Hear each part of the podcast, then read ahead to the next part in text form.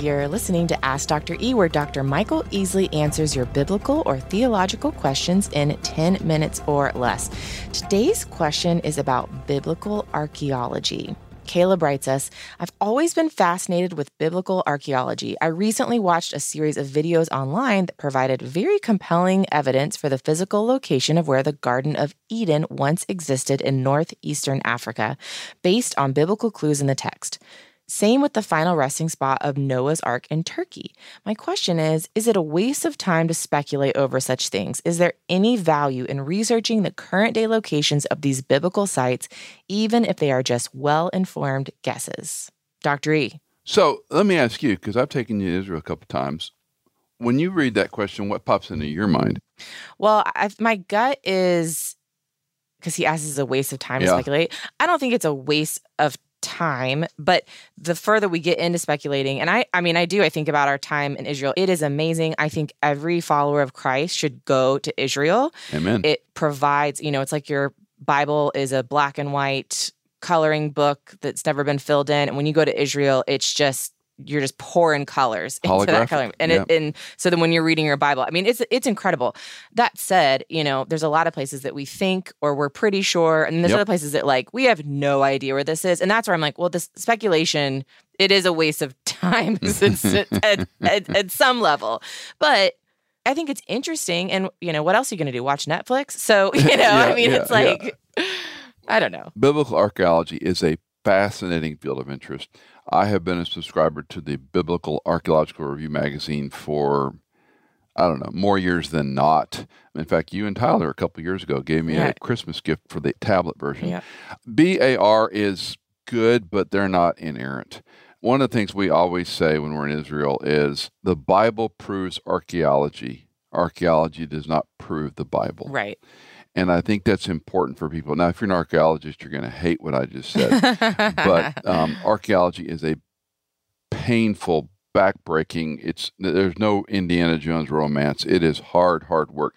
There is one book that I'll put in the show notes by Randall Price and Wayne House.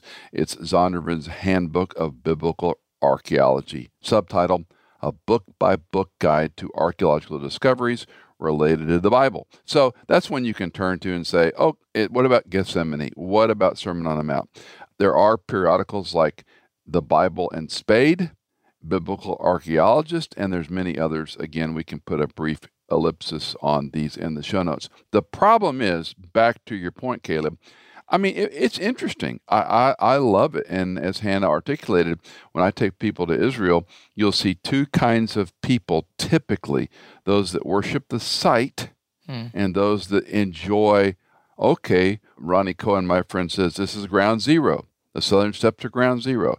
We can say the Mount of Beatitudes you're within a football field of mm-hmm. where this mm-hmm. took place. Mm-hmm. The uh, Gerasene demoniac and the pigs that run off the cliff. You're within a football field of where that happened. You go to the Church of the Holy Sepulchre in the old city and you stand in line most of the time to get in. It's a gaudy place for me. I don't like going in there.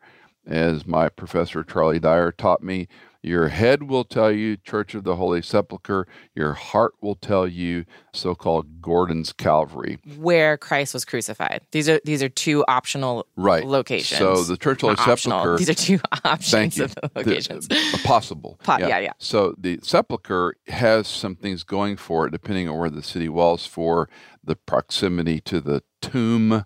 Now the rock, which is what the sepulchre means the Church of the Holy Sepulchre. It's a, it's a piece of marble. That ain't the rock they laid Jesus on. Let me dispel your hearts, to, you know, long. They've got like all of these ver- marble slabs oh, on the side that they clearly they, like. They do rotate like, them. Rotate yeah, they do rotate them, and I hope they clean them. One of my most depressing illustrations was we stood there, and I don't do the. I let our folks go in and do it because I've done it so many times. It just nauseates me, but it's gaudy. And there was this absolutely over the top dressed European woman. And I mean, with the clutch and high heels yeah. and looked like she should be in Vogue. And she bent down, opened up her purse, took out a Ziploc bag. She had a doily that was pressed in linen. I bet there was a story behind it. and she rubbed the sepulcher Mm-hmm. and rubbed the sepulcher and rubbed the sepulcher.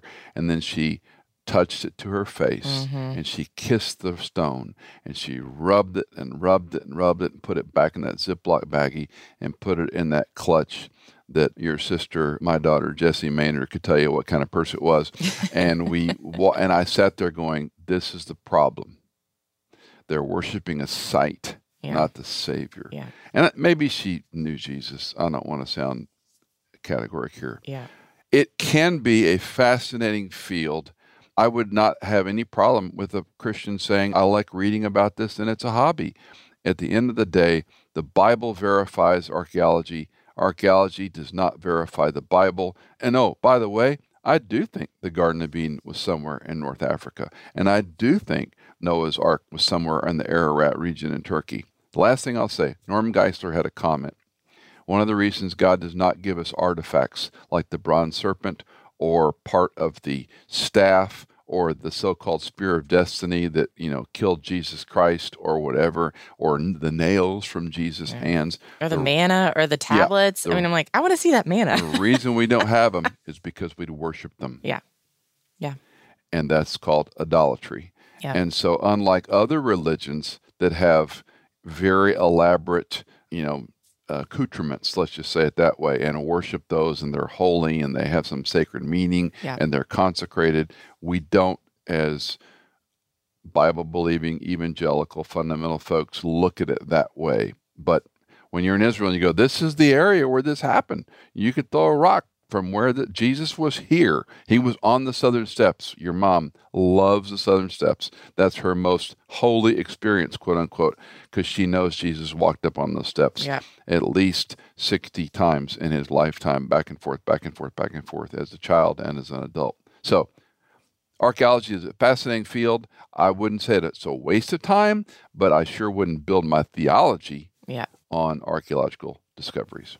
All right. If you've got a question for Dr. E, call us, text us, email us. The info's in your show notes. Ask Dr. E is part of the Michael Easley in Context ministry. You can find more shows and biblical resources at michaelincontext.com. Ask Dr. E is produced by me, Hannah Seymour, mixed and mastered by Sonomorphic, and music composed by Jason Germain.